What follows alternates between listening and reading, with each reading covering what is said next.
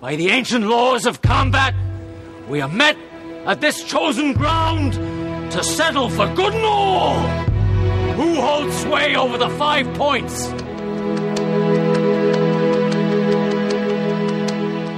Welcome to Now Playing's Martin Scorsese Leonardo DiCaprio retrospective series. You swore this was a battle between warriors, so warriors is what I brought. With the February 19th release of Scorsese's latest film, Shutter Island, we here at Now Playing will be looking at the latest chapter in Scorsese's career by reviewing his four most recent films Gangs of New York, The Aviator, The Departed, and Shutter Island, all of which star Leonardo DiCaprio. Are you with us or not? These discussions will be spoiler filled and may contain harsh language.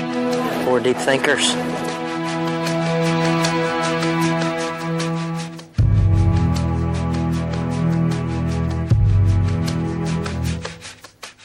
And today we are discussing The Departed, starring Leonardo DiCaprio, along with a blockbuster all star cast Jack Nicholson, Matt Damon, Mark Wahlberg, Alec Baldwin, Martin Sheen, and a whole lot of other people, and directed by Martin Scorsese. Matt Damon. I know what you're doing. This is Stuart from Southie, LA. This is Jacob, and I may or may not be a cheese eating rat uh, from another podcast trying to see what's going on here. This is Ani from Boston. But am I the only one who, when Jack Nicholson was saying that John Lennon said, Give me a tuber and I'll give you something, I thought he meant a potato, and I had to look up the quote, and it was actually a tuba, not a tuber. Oh my God, that's exactly what I thought he said. I thought that's such a strange thing to say.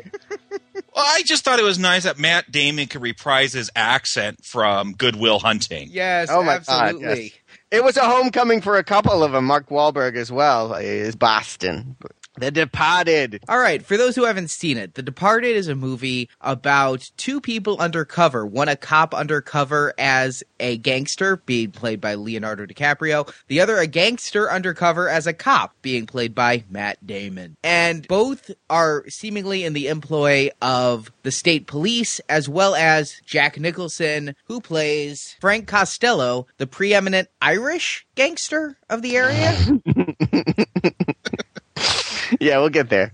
there's a lot of back and forth between the two as they struggle with their undercover identities versus their real identities. Leo meeting with his contacts at the police force, the only ones who know Leo is a cop, played by Martin Sheen as Captain Queenan and Marky Mark. uh, I'm sorry, he's Mark Wahlberg these days as Sergeant Dignam, and Matt Damon meeting with Jack Nicholson to discuss the various ways in which the cops are trying to capture Frank.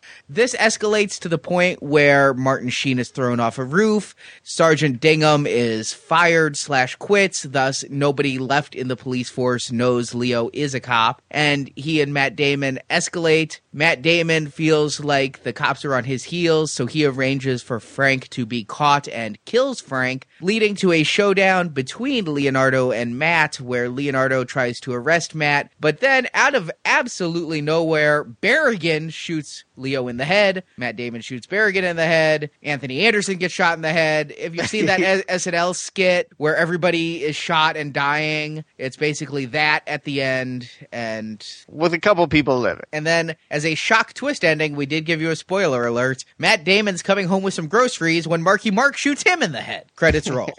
This is all very Hamlet. Everyone dies.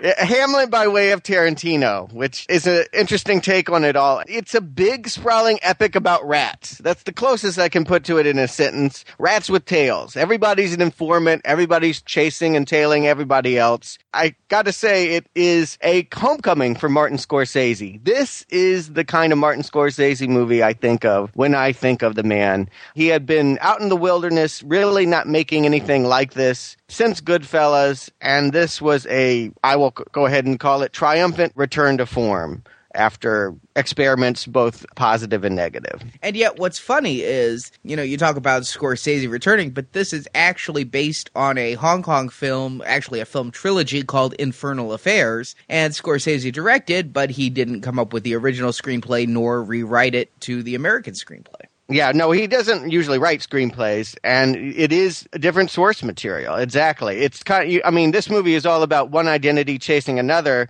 I feel like the movie's history is that as well. It's like Scorsese chasing a Hong Kong movie, which was chasing Tarantino, uh, which Tarantino stole from both Scorsese and Hong Kong movies. Its true origin is hard to know, but it's all wrapped up in one big knot.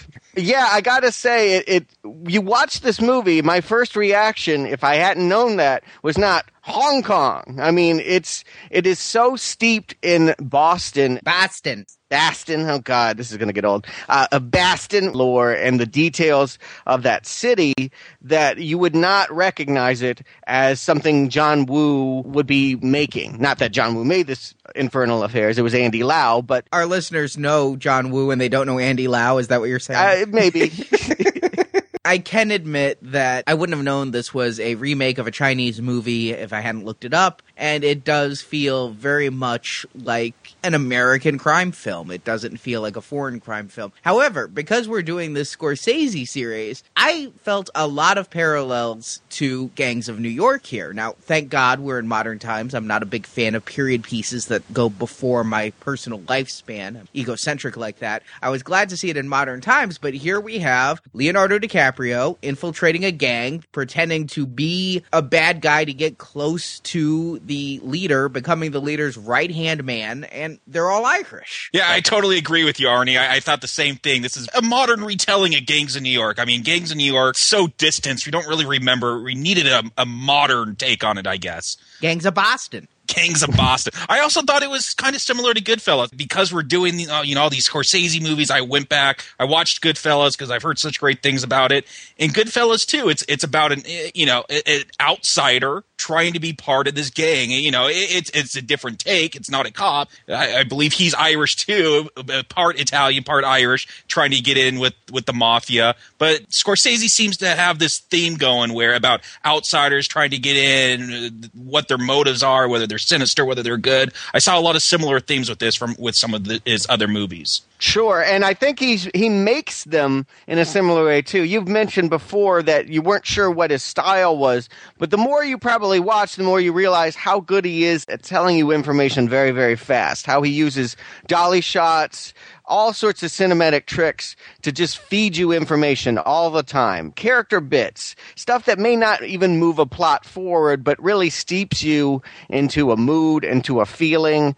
Uh, this camera is flying right from the get go. He's got to catch you up with two life histories as well as an organized crime family in a ethnically diverse neighborhood within 20 minutes. I mean, it's 18 minutes before the opening credit even rolls. And it's like this big whizzing montage of just information, dollies. They even got an old iris. Yeah, what was with the Irish shots? They were both on Matt Damon, and the whole time I felt like he was going to be killed by sniper fire at the end. that was foreshadowing it, and it paid off in absolutely no way ever. This is going to come up later in this review, but I think it's some heavy-handed symbolism. It was there. It isolates him. Uh, it shows him a, a couple times where it, you have this iris effect, and it's always when he's alone, he's isolated, and I think it's just really heavy-handed symbolism that Scorsese was using. Uh, There, there's a lot of heavy-handed symbolism going on in this movie. More artistic douchebaggery. Yeah, I it's I, I'm going to get into some of the stuff that went on in this, but I liked a lot of stuff in here. But there's some uh, a lot of the themes that are brought up, just too heavy-handed. A lot of his techniques, like with that iris, and with some stuff towards the end of this movie. Yeah, I just I, I would like a little bit more subtlety. Well, it's good to see the man working in his old form. We can we can talk about what which parts are heavy and which parts work. We also got Leo back in this, and as a foil for Matt Damon. I don't think you could have gotten better. I think that they actually complement each other. The status that they both have in Hollywood, I imagine they get each other's parts all the time. It's funny that you never would have thought that they would have been in the same movie together because they're kind of, in some ways, the same thing. All right, here's what I got to get into. I'm against my will. I'm a fan of Matt Damon, if that makes sense. I don't want to like the man as much as I do. But from Good Will Hunting to the Bourne films to the Ocean films to Talented Mr. Ripley, the man's good in everything. Mm-hmm.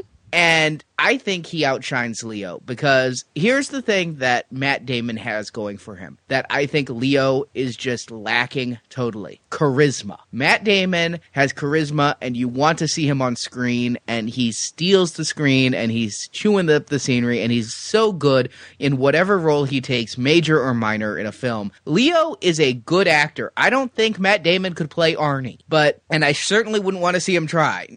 You are the retarded kid from Gilbert Grape. the retarded kid from Gilbert Grape.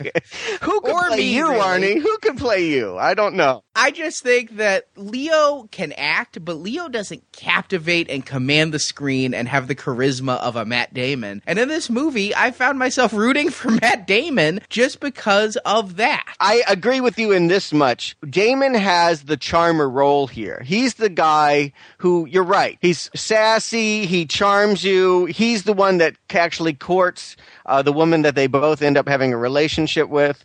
Leo here is much more isolated. He's much less social. I mean, he has to go deep undercover, and no one, no one other than Martin Sheen and Marky Mark know who he is. So he really is cut off, and I think it's just a much more edgy, internalized a character you would have seen Robert De Niro play in Taxi Driver or something. This is the Robert De Niro part if this had been made 30 years ago. Yeah, but he doesn't come off as Robert De Niro to me in this. I think I'm on Arnie's side here, where I was watching this and I'm like, oh, he's just reprising his role from Gangs of New York. He didn't really bring anything new to this movie. Leo just seemed kind of bland. He did have some good comic timing with some of his lines that I really enjoyed. Uh, got a laugh out of me, but overall, he just seemed bland in here. He, he he didn't seem bad. He didn't take away, but I wasn't watching it enthralled in his performance like with uh, Jack Nicholson or Martin Sheen or or Mark Wahlberg or Alec Baldwin. I mean, I I got wrapped up in their performances, and he came along.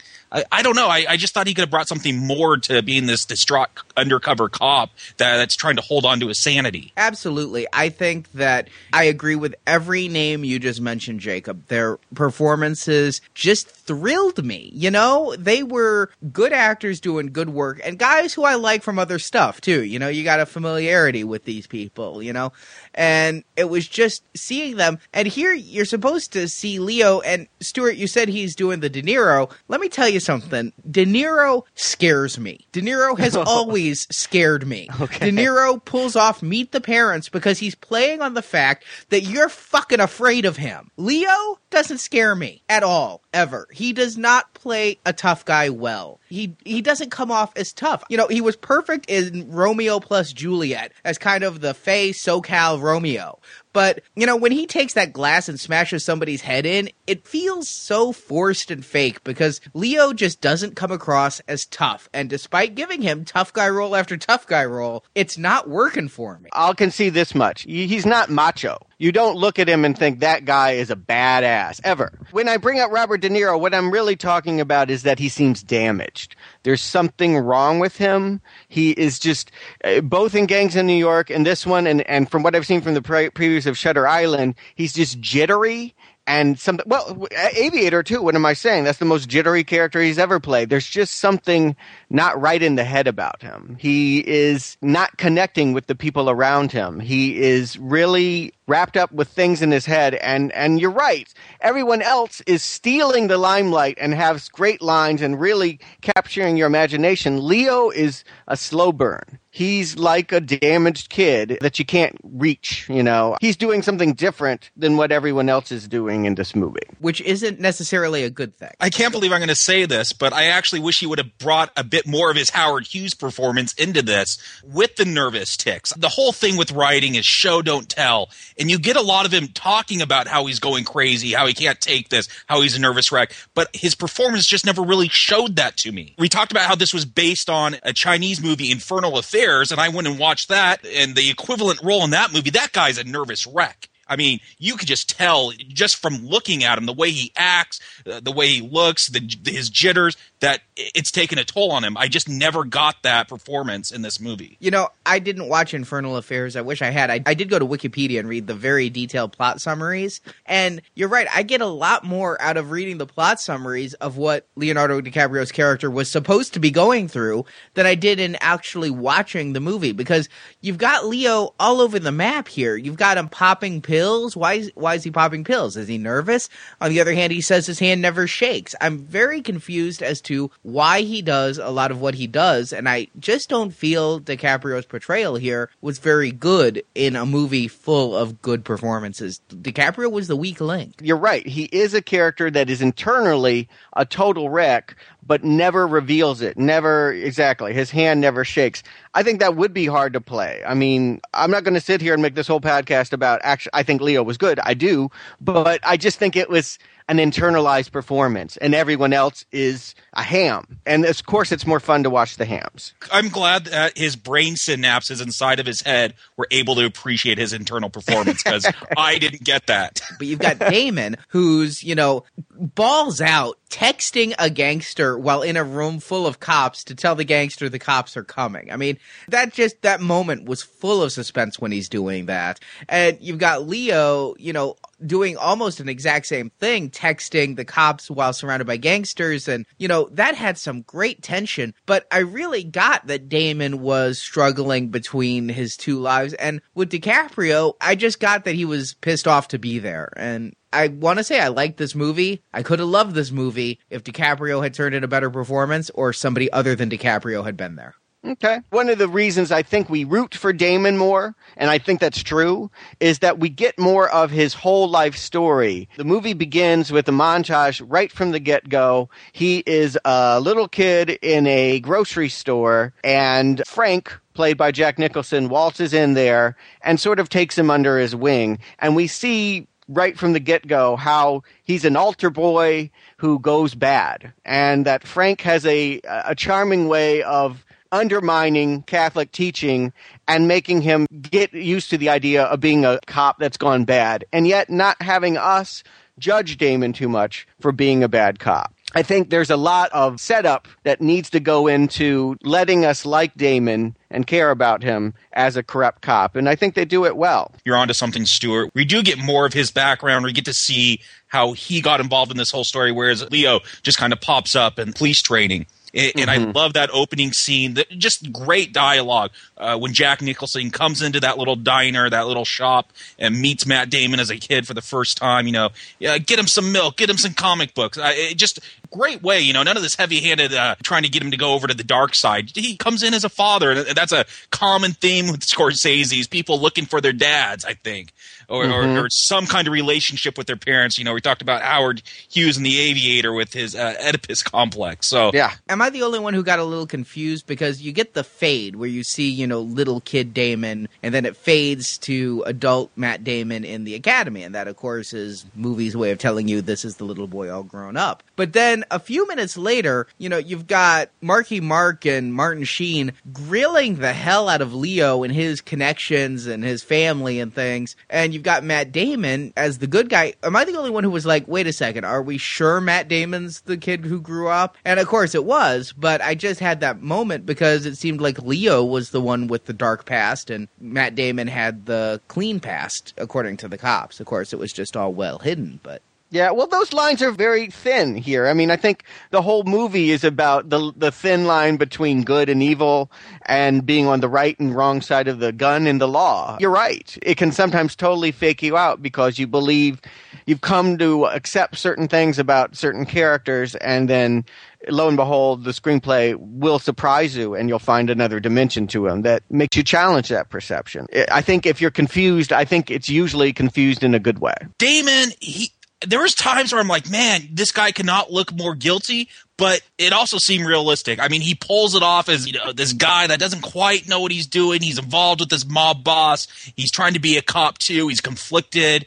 And he comes off as as, as this kind of middle class douchebag at times, but it fits mm-hmm. the character, and he plays that role well. You know, he aspires to douchebaggery. I mean, that's the whole goal of this. If we're going to get into some of the overt symbolism, is that you know he wants to have this penthouse overlooking the Gold Dome of Boston, and I'm not even sure what that building is, but to him it represents the good life, everything that he didn't have growing up. He wants to be a yuppie. You know, his whole apartment is this sparse, very yuppie place. He wants to date a psychologist. I mean, he's not a criminal in his own mind. That's not how he perceives himself. He really is trying to up his game, and it's part of his double life. The one problem I had with Matt Damon's character is the guy just didn't seem too smart because you've got several scenes, not just one scene, several scenes where Jack Nicholson is telling Matt Damon information about what's going on in the cops. And I realized, you know, maybe an hour into this movie, so Jack Nicholson has other sources. Matt Damon never realizes this until like the very end reveal. I never realized it till the end reveal. Really? Yeah, neither neither did I, and that's one of my problems. Is I I never got the. And I've watched this four or five times now. Yeah. And I still, I'll have to go back and watch it again, Arnie, because I've never picked up that Nicholson had other sources. I never saw that. there are a couple of scenes, and I think one of them's in the adult movie theater, which is just a great scene. Jack Nicholson with a strap on. Everybody needs to see that. But there's just he talks about the police doing something. Matt Damon's like, "Yeah, how'd you know that?" And Jack Nicholson just keeps moving the conversation along. And it's, I mean, if if Matt Damon didn't tell Jack Nicholson, someone told Jack Nicholson. But but they definitely portray Frank as a character that knows everybody and everything. From that scene where he's walking in to uh, the grocery store, he already knows Matt Damon's father and, and has made all of these decisions about everyone there. It wasn't making me think, wow, he's really connected to, to what's going on just in the police force through all, Matt Damon only. He knows everybody and everything. He's on a first name basis with everyone. Hell, there's a scene where he's in a restaurant and he looks over and there's a nun staring at him and the guy had screwed the nun and then goes over and harasses the priest. I mean, it's, he knew every, every single person that walked Boston. You felt like Frank had a line on them. And that was just a fun character trait. So let's talk about Jack Nicholson because this man is the star of the movie, in my opinion. Despite the fact I don't know who gets top billing, and everybody's talking about Matt and Leo, but to me, Jack Nicholson owns this film. Although I think Jack Nicholson left his acting somewhere in the '80s because every movie I see him in, he's playing about the same character. Sure, he's reading different lines, and sometimes he's funny, sometimes he's evil, but here, you know, he was kind of the Joker. Yeah, you know, here's I guess this is where I'm going to take your Leo argument and and invert it. Here's the one recast I would make. I feel like uh, Jack Nicholson is a terrific icon. I I love to see him go crazy. I love many of those seminal 70s 80s films. But I just felt like there's nothing a particularly Irish about the man. Seeing him the head of an Irish mafia was a little hard to get over, but you accept it because it's Jack Nicholson. We just want to see him.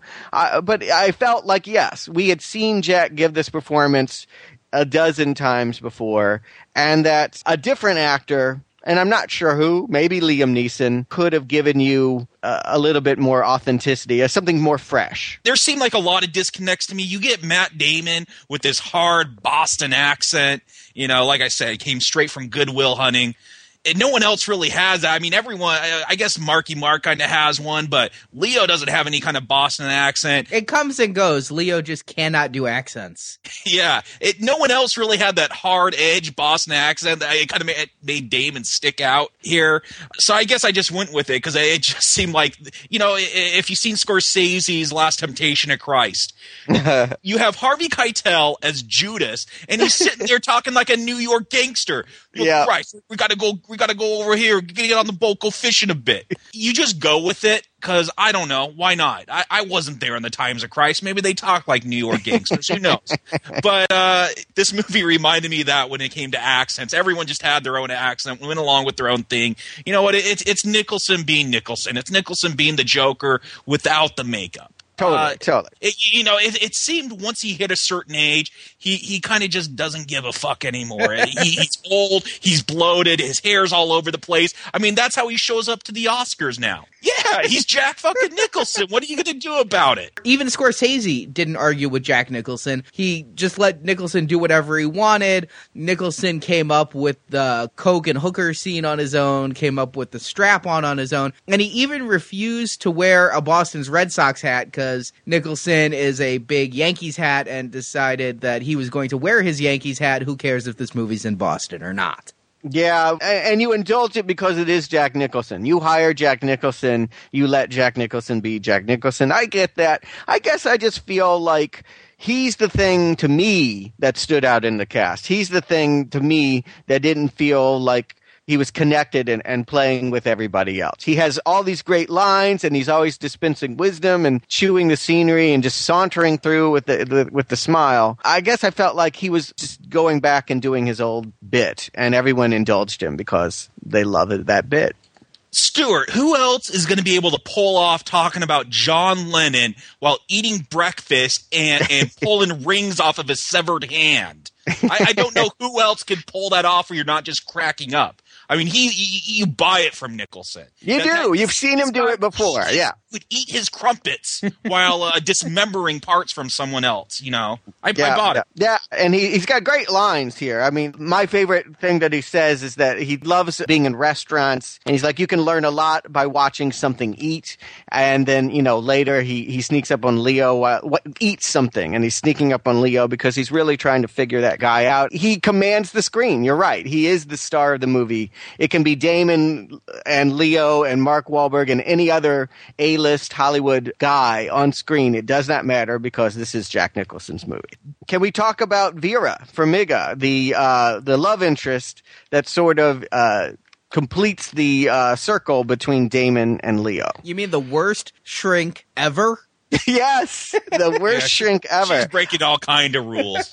I, I- you know, I would like to say I like Vera Farmiga. I've seen her in a couple movies. She's up and coming. I think she's great in everything she does. But boy, she was handed a bad role uh, here. I feel like it's really hard to make this character understandable to the audience. Yeah, she is a therapist for cops who is dating Damon, thinking he is a cop. He is a cop. Well, he is, and he, yeah, okay. He's more than a cop. And then Leo is her patient, or almost her patient. He sees her, and uh, she prescribes Oxycontin for him, and still decides that that's something that she wants to cat around with on the side. It's great symbolism because it makes you see that Leo and Damon are two sides of the same coin. But as a character, as, so- as someone that we understand, it looks a bit foolish. you know, I agree and I disagree. I do think that they did a lot of little things in this movie to show us that DiCaprio and Damon are mirror images of each other to the point of quoting these obscure things, both being very well read, both mm-hmm. being well educated, and, you know, both being sent by, again, as Jacob said, a father figure undercover, you know, one sent to the police academy, the other sent to prison to do this. And I, I really liked a lot of that. And in that way, because they are so similar mirror images, I could see this character falling for both of them, you know, because there's a lot of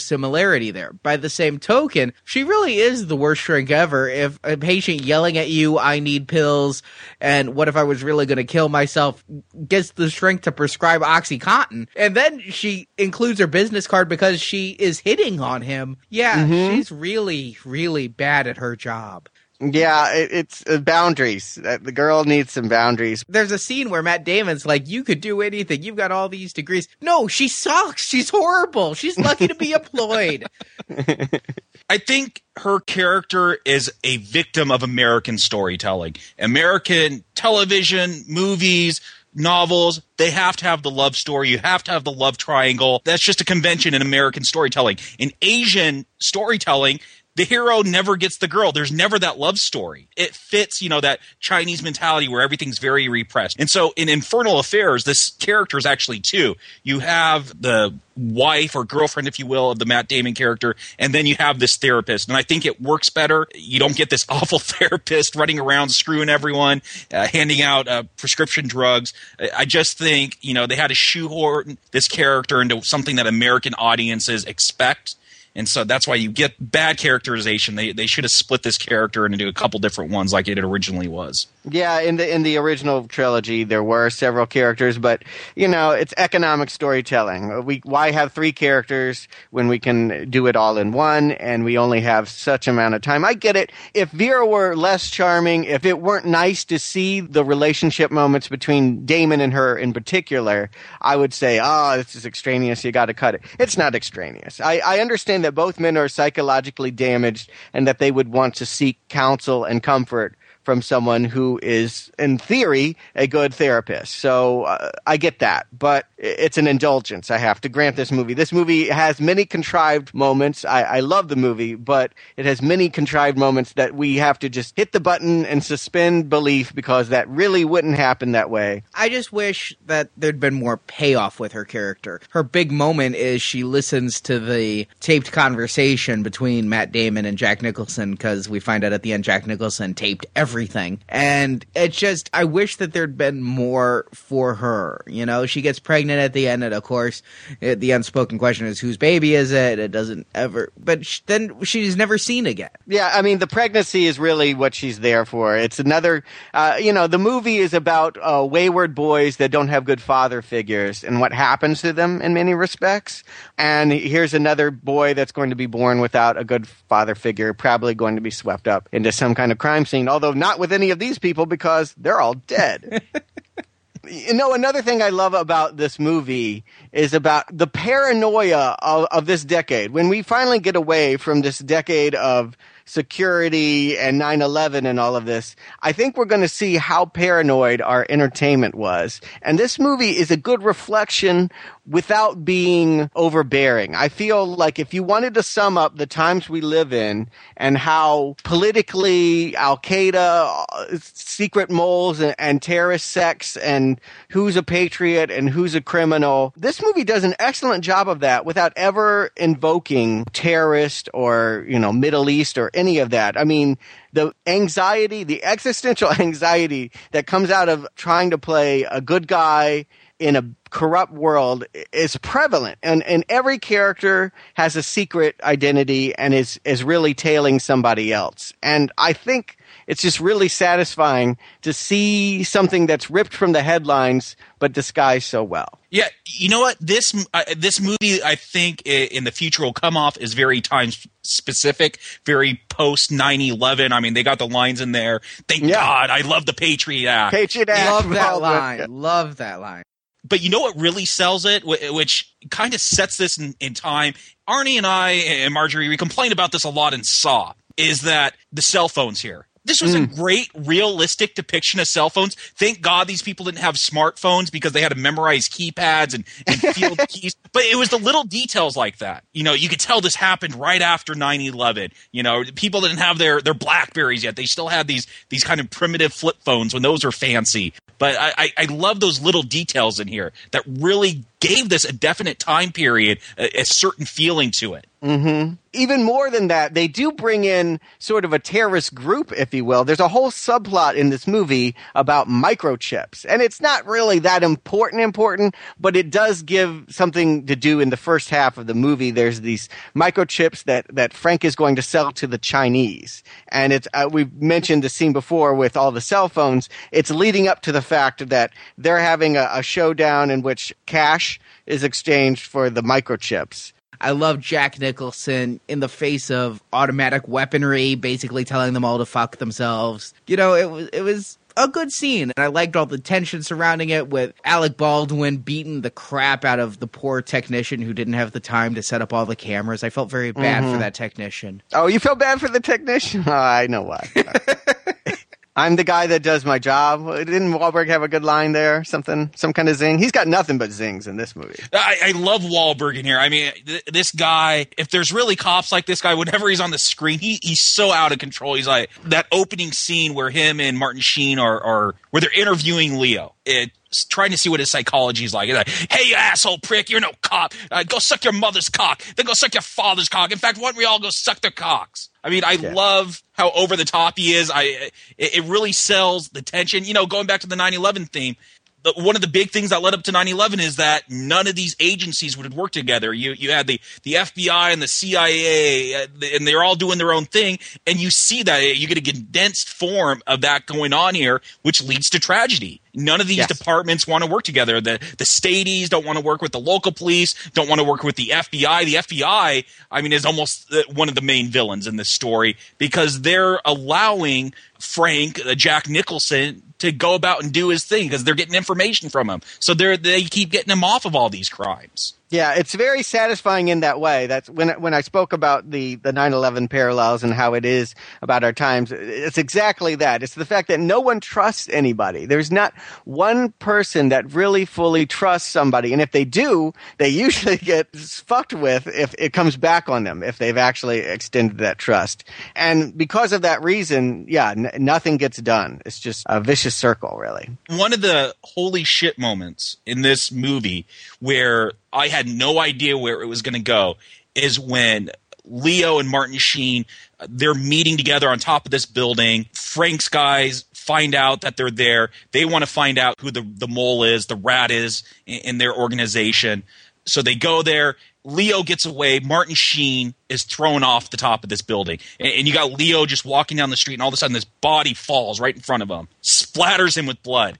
And it was at that moment, I'm like, oh shit, where's this movie going? Because now Leo Leo's fucked now. That, yeah, that was the one person on his side. Where the fuck's this movie going to go? Yeah, the movie's progression is really about how Damon and Leo, there's nobody left standing but them. And so they slowly but surely eliminate and push away all the supporting characters. It starts out, there's a lot of salty dogs clamoring for attention and, you know, barking at each other. And then they, they pull that away. And you're right. When they pull Martin Sheen away from this, because he's one of the less salty ones, he's actually, when compared to Wahlberg, he and Wahlberg are always on screen together. Wahlberg is the one that's coming on heavy and, and just overbearing.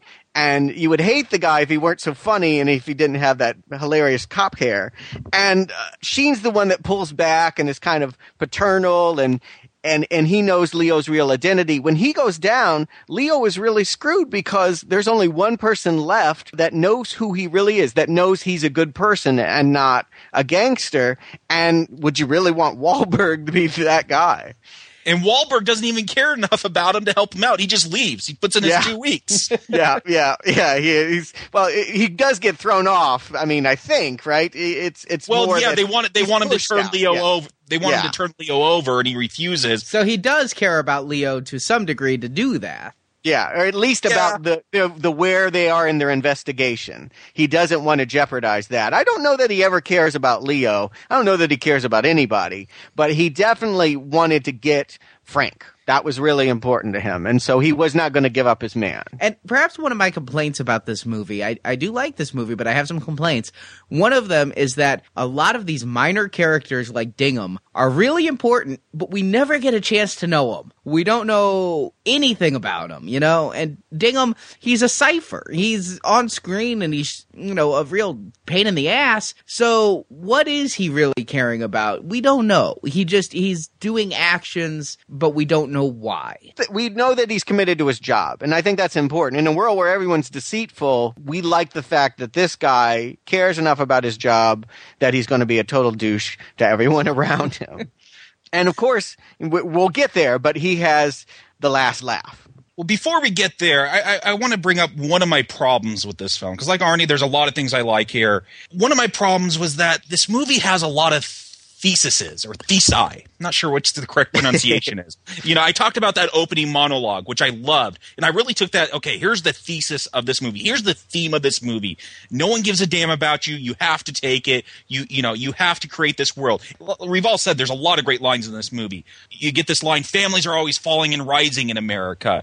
Uh, this is America. You don't ma- if you don't make money, you're a douchebag." one of the great lines. There's a lot of themes about paternity and about being a man. You get Matt Damon. There's this line where it hints at that he's impotent. There's a scene where Matt Damon's with Alec Baldwin. They're golfing and they're talking about how Matt Damon's engaged, and, and Alec Baldwin's like, you know, it, it's good for a man to get married. It shows other men that he's stable. Uh, it shows women that he's, you know, when they see that ring, he's got some money, he could get it up. That's a good thing. There's a lot of comments about what it means to be a man, what it means, you know, to be an American. You know, America's a, a nation of fucking rats. A lot of great lines in here, but I just don't feel like any of these themes really pay off at the end. You're starting to build up okay this is about manhood or this is about being american or this is about you know creating the world in your own image And as we get into the ending of this film, I feel like nothing pays off here. I, hear what you're saying. I think you can make it uh, more simply that it's about identity and uh, it's about how precarious that can be sometimes that how you create yourself in the image and, and you think of yourself one way and, why you're really doing something I, I, I actually feel like the themes are pretty strong in this movie there's a lot of them and it can be a bit overwhelming but I, having seen this again i saw this when this initially came out in 2006 in theaters and haven't seen it since until we watched it for this podcast I had forgotten it, how strong that sense of character is in this movie. It is so much about these characters you're right, trying to define themselves in a world that doesn't care about them. I mean, I think um, it makes you appreciate all of the nasty behavior. It makes you the humor and the the passion makes you care for a lot of guys that are just basically jerks. I mean, outside of this movie, most of these people would be reprehensible. But in the context of this movie, I like them all. My thing about this movie, we're we're pretty deep into the movie, and I started thinking of two other movies, which are probably pretty disparate. I was thinking about Heat, and I was thinking about The Wrath of Khan. The reason I was thinking about both of these is because the protagonist and the antagonist both steal the show, be it Kirk and Khan or be it uh, Robert De Niro and Al Pacino, and they never meet. And in Heat, they realize this at a late scene and insert this horribly clumsy, out of place scene of the two of them at a diner just chatting over some coffee. And it was like, here we've got all this going on. We got Jack Nicholson and we've got Martin Sheen and we've got Leo and Matt Damon. And I really thought that maybe they'd never share screen time. And then there's this clumsily inserted scene here where Marky Mark and Martin Sheen confront Frank about the chips. That seems awfully forward for an undercover group yeah. doing. Yeah, that was bizarre. that yeah, Frank would be by himself and the cops that are chasing him would would pop out from behind and be like, "So we're gonna get you." But we want to see that moment happen, so we, like I said, there's contrivances that I indulge all the time in this. But when after Frank is killed and it's Damon and DiCaprio alone, and then the two get to interact some more, you know, that's what you're wanting after all of this build up, you know? So I guess we're there to the end then. I was really shocked when Damon killed Nicholson because I don't think it was telegraphed enough. In reading the plot description of Infernal Affairs, it talks about how the Hong Kong counterpart decided he really wanted the life as a cop and he wanted to sever ties to the underworld and be the cop. And by killing the Frank character, he did that. I don't think that was really portrayed here. Here, he just kind of wants it all. You don't get that he wants to walk the straight and narrow now and he's tired of the duplicity. Here, he finds out Frank's an informant for the FBI. He's just afraid of Frank giving him up to the FBI, and so he shoots Frank. I, I think that I like the Hong Kong interpretation more. I would have liked it more if it had been said that Damon wants to go straight and does these atrocious acts to do it. I agree with you. When Damon kills Nicholson, I was really confused as to his motivation. Is he trying to go straight? Is he just trying to save his own name because he knows that Nicholson's been talking to the FBI? In Infernal Affairs, it's pretty clear uh, that Damon's counterpart shoots Nicholson's counterpart because he wants to take over as boss. And being in the police force and being so high in the police force, he's going to be able to run a more efficient gang and get away with more. He seems to have plans behind being a cop this whole time and, and, being involved, you know, with the mob at the same time that he, he wants to move up. He, there's a line in, in Infernal Affairs that where he's going to be the new Caesar, uh, implying that, you know, Caesar was stabbed in the back and, and, that a new king will rise. And it's just not as clearly telegraphed in The Departed. I wasn't really sure what Damon's motivation was. I, I figured, you know what? He was in so deep. After Queenan is killed,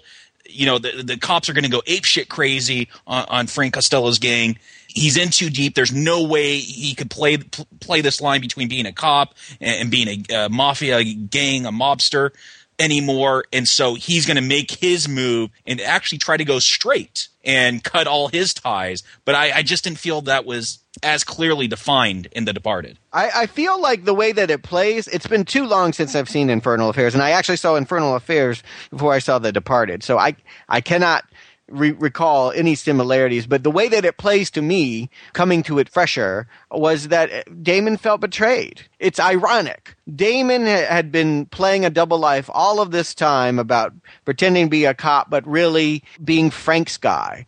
and to find out that Frank was really potentially giving up information on him and all of their friends. I mean, I think the way that Damon defined himself in his mind was, I'm Frank's guy and I'll do anything for Frank. He sees that the revelation that Frank is an informant as a betrayal of him. And I, I saw the scene as him shooting Nicholson because he was angry with him at being uh, betrayed. That's the way it played to me. And I see that and I, I get that and that was definitely put in this movie is Damon feels he's Nicholson's number one guy. Mm-hmm. Which is why it, it kind of probably stung Damon later on when Leo gets all of Nicholson's tapes and says, out of everybody in the world, Nicholson trusted Leo the most when Leo was, of course, the rat. Right. And you get that when they're in the theater and Damon's telling Nicholson, let me do my job. I know what I'm doing. And he really thinks he's the number one guy. And we do too. I mean, Arnie, I think you're in a minority here assuming that he wasn't. I think the audience does. I thought Nicholson never saw Damon as valuable as Damon saw Damon. Mm. And the reason I say that is just because of these little things dropped along the way. I think Nicholson saw Damon as a valuable resource, but there's the one scene where Damon is demanding that Nicholson go get these social security numbers and all of this other stuff from his crew. And Nicholson kind of has a wait, who the fuck's in charge here moment. And between that and the fact that Nicholson was at times one step ahead of Damon, you know, it, it was subtle, but I got that Damon overstated his own importance to Frank. I'll agree with you, Arnie. I there's definitely this feel that Damon has where he thinks he's the top dog. He's he's the number two guy to Frank. He gets that feeling, but I, there's enough moments in the film where you know Frank doesn't feel that way. The movie theater, like you said, the Social Security number scene is a big one where he's mm-hmm. like, you're, "You're trying to fucking tell me what to do."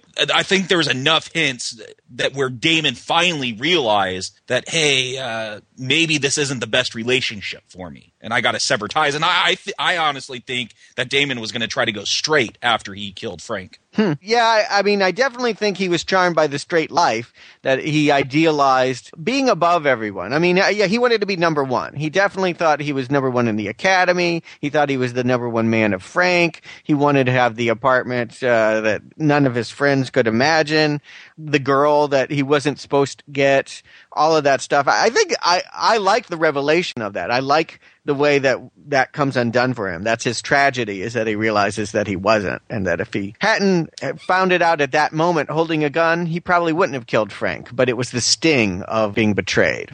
And then we go into the end of the movie, and, you know, I'm going to kind of pull Jacob's comment from Gangs of New York. I kind of felt a little bit blue balled by the ending. You know, we've got the two facing off back on that roof, DiCaprio and Damon. And then out of nowhere, Anthony Anderson shows up. And DiCaprio called him because the two of them had one scene together at the beginning of the movie in Train. And he's like, You know me, you know me. And then they get in the elevator. And of course, I'm sitting here like, you know, when the elevator door opens, Leo, you're going to want Damon in front of you again.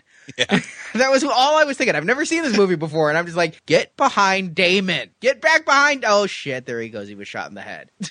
You anticipated him getting shot? Yeah, I did. I really did. Oh my god. Well, all I can say is then you were five steps ahead of me this whole movie because I never saw that coming uh, the first time that I saw it. I will say this: I didn't expect him to die. I expected him to be shot. There's a difference. I didn't expect him to be shot in the head, and that is the end of Leo's character arc.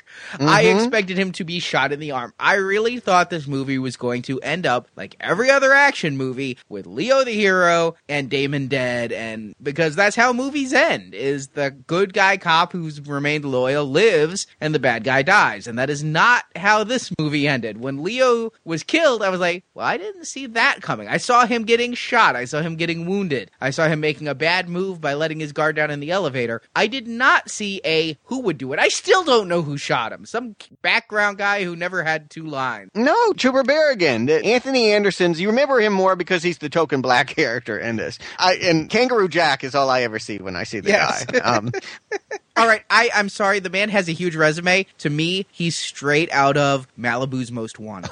Gosh. Okay, there's a movie We I've can all never agree not good movies. yeah, pretty much. He's lucky to be in a Scorsese movie, is the way I see it. Um, Trooper Barrigan is the other guy. He's the anonymous white guy who, in the beginning of the movie, Damon kind of like, "You want to be a trooper all your life? Come work for me." He's not as smart as Damon, or at least Damon doesn't think he's as smart as him. He thinks he's doing a favor by bringing him on the team, so that the revelation that he was also one of Frank's guys and that Damon wasn't the only guy comes out of that scene. It's a shocker. It's a total shocker. I'm going to agree with you. It's a shocker, and I didn't like it. I it's weak writing when you have to pull out a surprise. Everyone loved being surprised in the Sixth Sense. It's weak storytelling, though. Strong storytelling doesn't rely on tricks and surprises. And everything in this movie was telegraphed. We knew everyone uh, was a rat who they were affiliated with, and then you get this one lone cop. I didn't realize who this guy was until the third time I watched this movie. I'm like, oh, this is that guy at the beginning where Matt Damon tells him to wear a suit, stop dressing like a cop. Like I never even got that until I'd watched this movie a few times. Nothing's ever telegraphed about this character, and it just seems like Deus Ex Machina. We, we got to pull something out to, to get to the ending that we want, and I didn't like I, I think that. another thing uh, is that this is one of the few parts being played by an unknown. Like, who is this guy? I don't know who this actor is. If they had cast it with somebody else, if that had been Brad Pitt, then we would have known to expect this out of him. It's because it's the anonymous white guy that's been hanging out with Kangaroo Jack that we're so thrown. Yeah, when the elevator doors open, I could have suspected that there would have been a hundred cops there with guns pointing at them. I would not have thought that it would have been this guy. I like the payout of this moment. It reminded me of the end of Gangs of New York when the butcher is killed by random shrapnel. Although it's not random shrapnel this time. I think that's the fix. I agree with you. It's like that, but it's not random shrapnel. I consider that bland white guy to be random shrapnel, and he killed Leo. Uh, well, watch the movie again. I wonder if you would have the same feeling. I definitely didn't see it coming, and I think it thematically and narratively works. More to the point, I'm going to step out of the movie a little bit.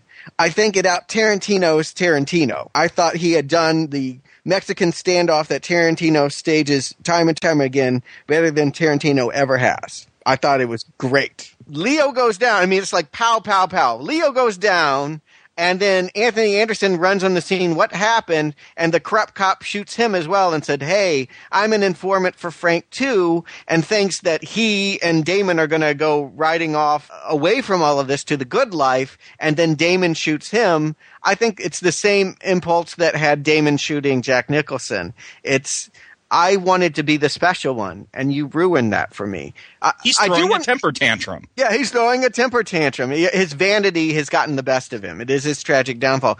Uh, So after Damon takes out everybody, you think who's left? He's gotten away. The bad guy has gotten away. And we have a final moment with him returning scorned, punished because he doesn't get Vera Farmiga. His neighbors kind of look at him with disdain. So I don't know what they know, but they know something. And he's coming home into his apartment overlooking the Gold Dome. And lo and behold, the character that we've forgotten about in all of the last 40 minutes of, of drama. Marky Mark is standing there with gloves and booties and a pistol. And a, a surgical cap. Yes, yes. And takes Damon out. Again, didn't see it coming, and it's very, very satisfying. No, it's not satisfying at all. I, I don't think. In Infernal Affairs, the Matt Damon character lives and he's trapped in this hell. You know, again, maybe the stereotype of Asian culture, there's this high value of honor and you, you got to be honorable. There's nothing greater than your honor. And here's a man who has killed everyone, killed the cops, killed the mafia. He's killed everyone that he was tied to and there's nothing redeemable about him and he's sitting there and he's trapped in this hell while he's alive and he wishes he was dead and here in the departed we get the american version where everyone's got to die all the you know the bad guys got to die we we get that satisfying ending uh, I just didn't like it. It it didn't go with any of these themes. It was like it was too Hamlet for me. Everyone dies. Th- What was the point of all these theses about identity and, and, and all that when we don't get to see how any of it plays out? Well, I, I would- mean, I think death is a fair punishment. I mean, I, I think it's one that, that's as an yeah, audience, that's American retribution. That's Sure, a, that's an it's American, an American, re- it's thing. an American But remake, and I can appreciate both the Hong Kong take and the American remake on it. I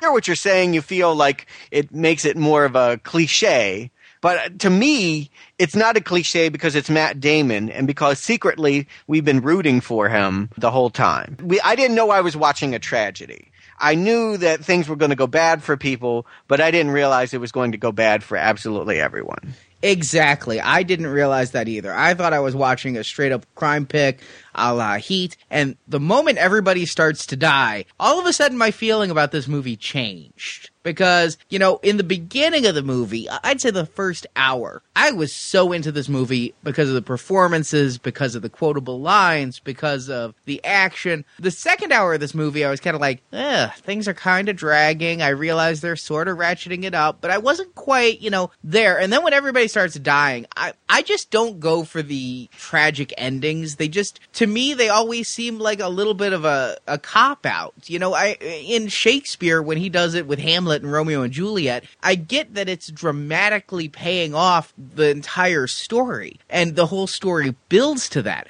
But there's, you want to know what this ending reminded me of, and this is out of left field, and maybe neither of you have seen this, but there's this little Joss Whedon webisode called Doctor Horrible. And at the end of that, it's got a, a kind of a somewhat similar ending in certain regards. And it just is like, this isn't what you were selling me the whole time. This is like, you're fucking with me, and I don't like that honestly, if I had predicted what the ending would be, it was that Leo was going to somehow get out of this, but he was going to be the character that had regrets and compromise, that he had to be a bad guy in order to get Damon or something. I was not prepared for the Shakespearean ending. And we keep calling it a Shakespearean ending. I think it is I think that they even know that. There's several characters who are quoting Shakespeare and classic literature out of character. It's like, why do these Boston tough guys know about Shakespeare? But they do. Time and again, they're quoting it throughout the movie. I think that's what they're leading towards. And I didn't realize they were leading to it, but once once it was revealed to me, it seemed to really click. I don't know. I really it's one of those things where I didn't anticipate that being the ending, but I was glad that it was when it was over and it's the ending that makes me want to rewatch this movie as much as I do. Out of all the movies we've seen so far of this retrospective series, this is the only one where in the middle I'm like, I, I want to see this again. But then after the ending, I'm like, I really want to see this again to see if this is as out of left field as it felt upon my first viewing, or if it does build to this and this is the payoff that w- fits the story we're told. Because I expected a very American ending. Leo shoots Matt. The end. That's what I saw coming. And this, I would have preferred the girlfriend shoot Matt. Mm. Uh, that would have been surprising too. I'm not sure I would have liked that. They even do nice foreshadowing, like Damon's intro in the movie is in a grocery store and he's got groceries. His last shot, he's shot holding the same groceries. They fall on the floor. There's there's all sorts of nice detail work here. I don't think it's as random uh, as, well, as you are portraying. Yeah I agree. There is a lot of detail work there. Is it nice? Does it add anything into the movie? Because I didn't notice it when I watched. When I go on IMDb and read, hey, he's has the same milk in the grocery bag at the end of the movie as the beginning.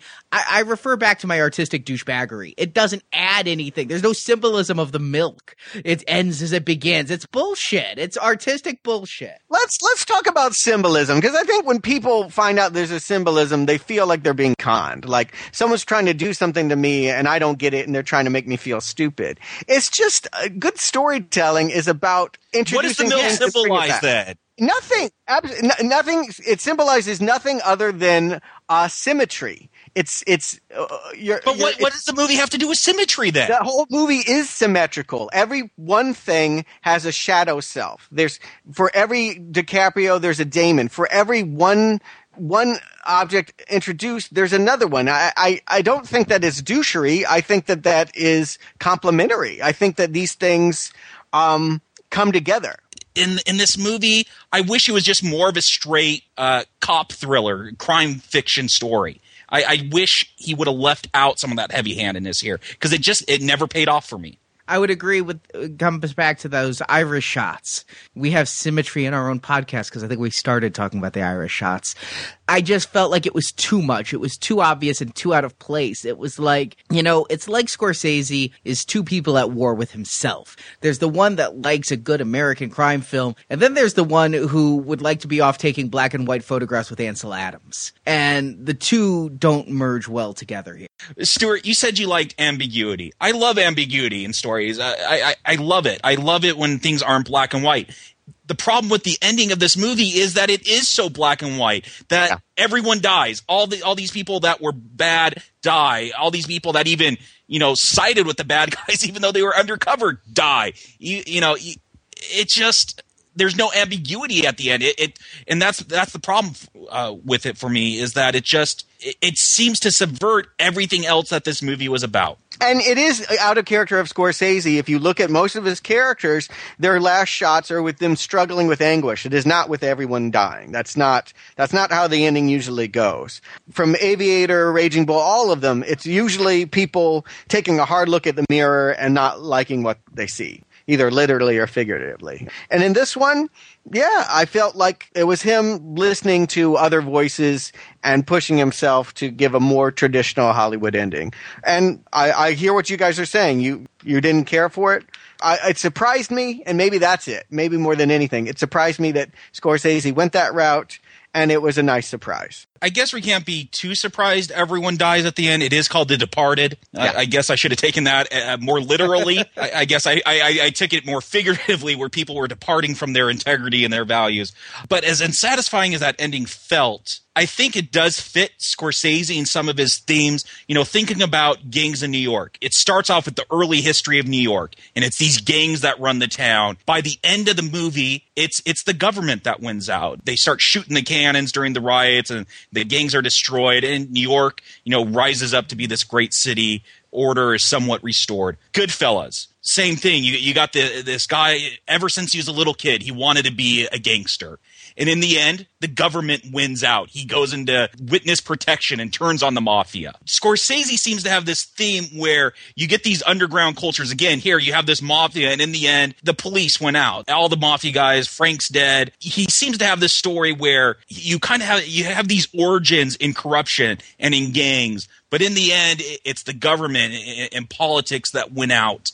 And, and I, maybe he's alluding to the fact that government and politicians are just the strongest gang out there, that no one can beat him. But I, I, I think it does kind of fit these themes that Scorsese has in his other films, you know, about outsiders and, and underground cultures. And eventually, you know, they're forced to fit into society. if anything, it's a happier ending than most. I mean, now that I'm thinking about it, almost every Scorsese movie ends in tragedy. The uplift of this one is we get to see one good guy. We're at least reassured that there is somebody noble here. In a picture filled with rats with tails, here's a guy, Mark Wahlberg, who gets to take down the bad guy, the conflicted bad guy. So, uh, in that respect, I think there's a cheering moment. I mean, I definitely have seen this movie and seen people cheer, and they love Wahlberg in this movie, I think, because he gets to be the sheriff that rides in and puts justice right. In a world full of so much corruption and shifting morality, here is a character who is the good guy.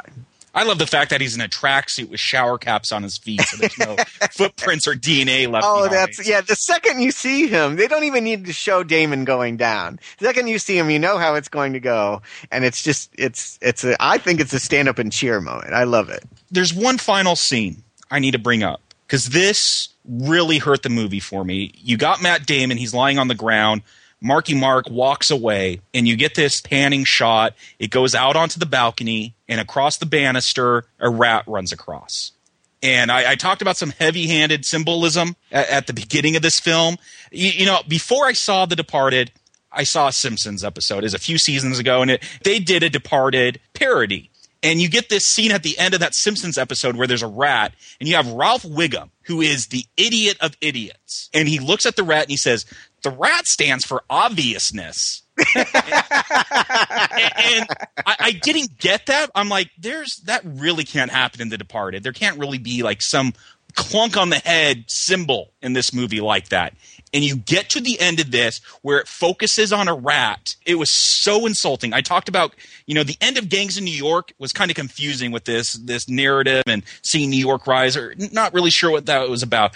You talked about the end of the Aviator being unsatisfying. It just kind of ends. The end of The Departed is just insulting to me. I, I found I was so insulted by that last shot, it almost destroyed all the good feelings I had for this movie.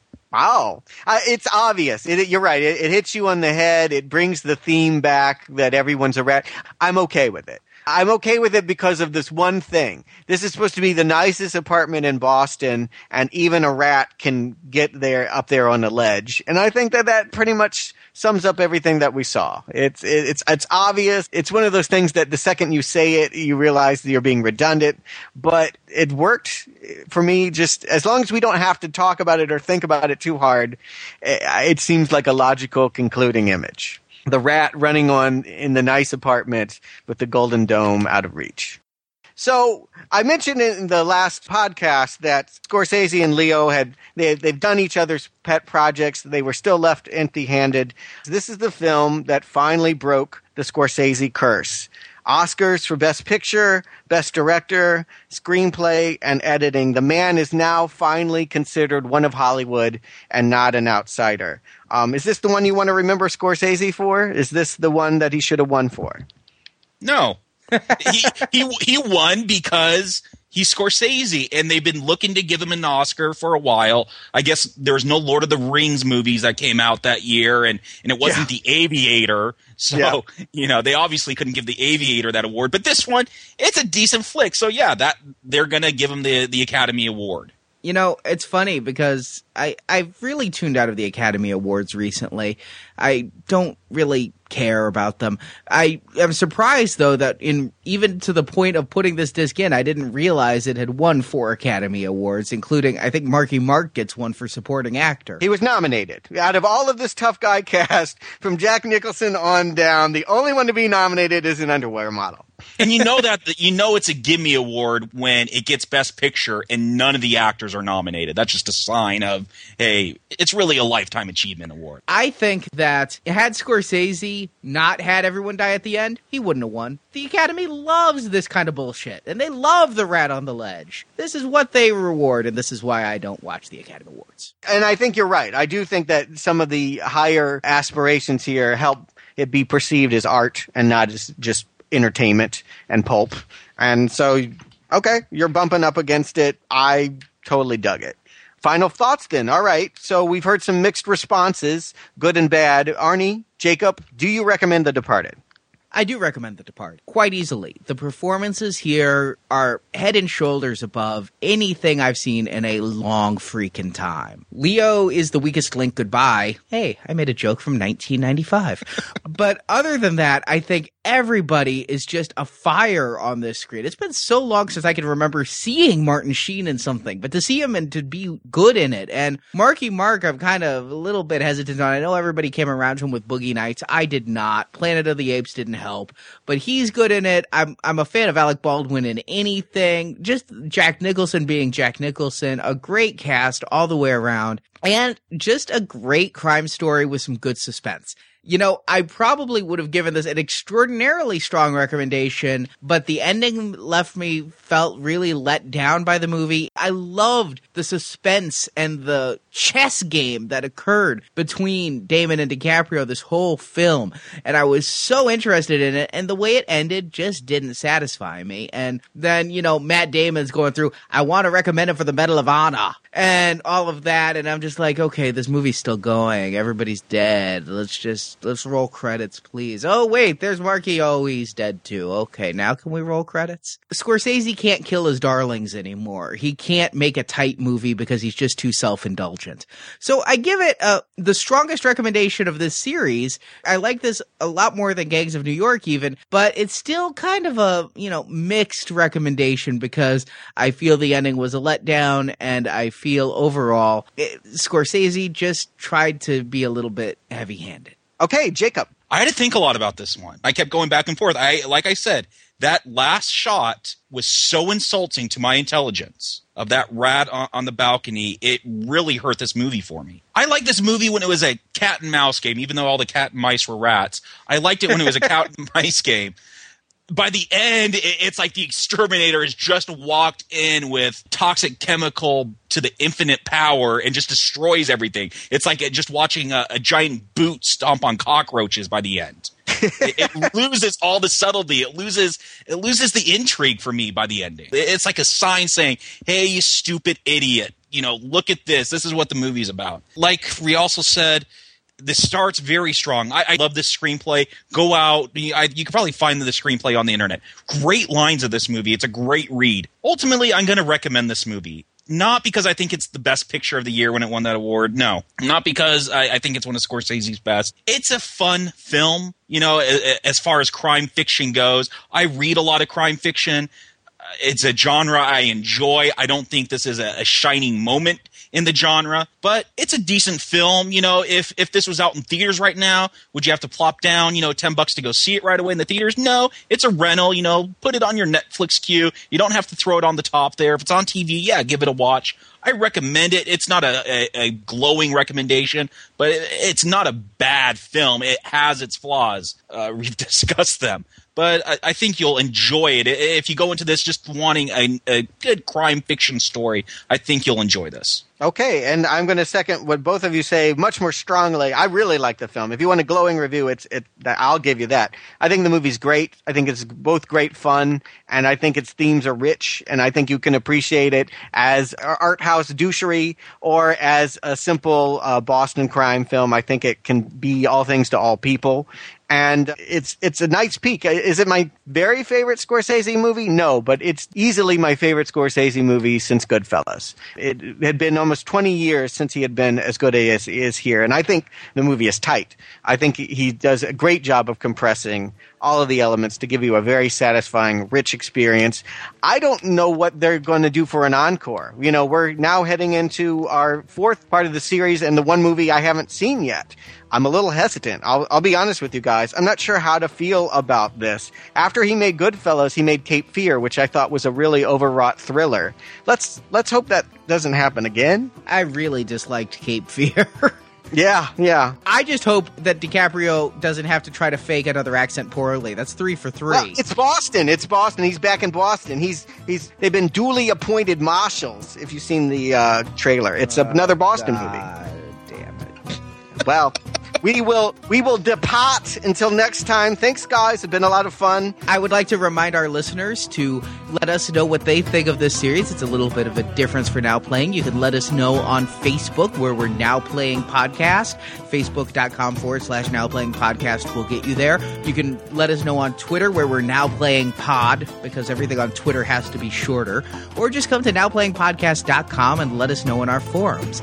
And I'd also like to let our listeners know that I have another podcast that I do called Books and Nachos. And on a recent episode, I interviewed Alex Ben Block, author of George Lucas's Blockbusting, and he kind of defended Avatar. I know a lot of our listeners kind of rankled with our review of Avatar. So if you want to hear more about Avatar, you can check that out at booksandnachos.com. Okay, then. Well, until next time, we'll see you on Shutter Island.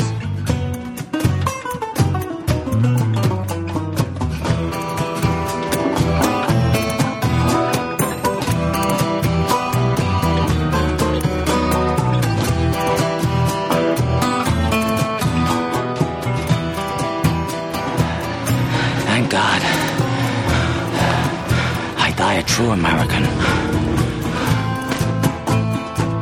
Thank you for joining us for now playing Martin Scorsese Leonardo DiCaprio retrospective series. Be sure to visit us at NowPlayingPodcast.com every Friday from now until the release of Shutter Island, February 19th, for a new installment in this series. The movies discussed in this series are the properties of their respective trademark holders, and no infringement is intended. Now Playing is not affiliated with Miramax Films, Intermedia Films, Initial Entertainment Group, Warner Brothers, or any other creative entity involved in these films. Now Playing is a production of Inganza Media Incorporated, copyright and trademark 2010, all rights reserved.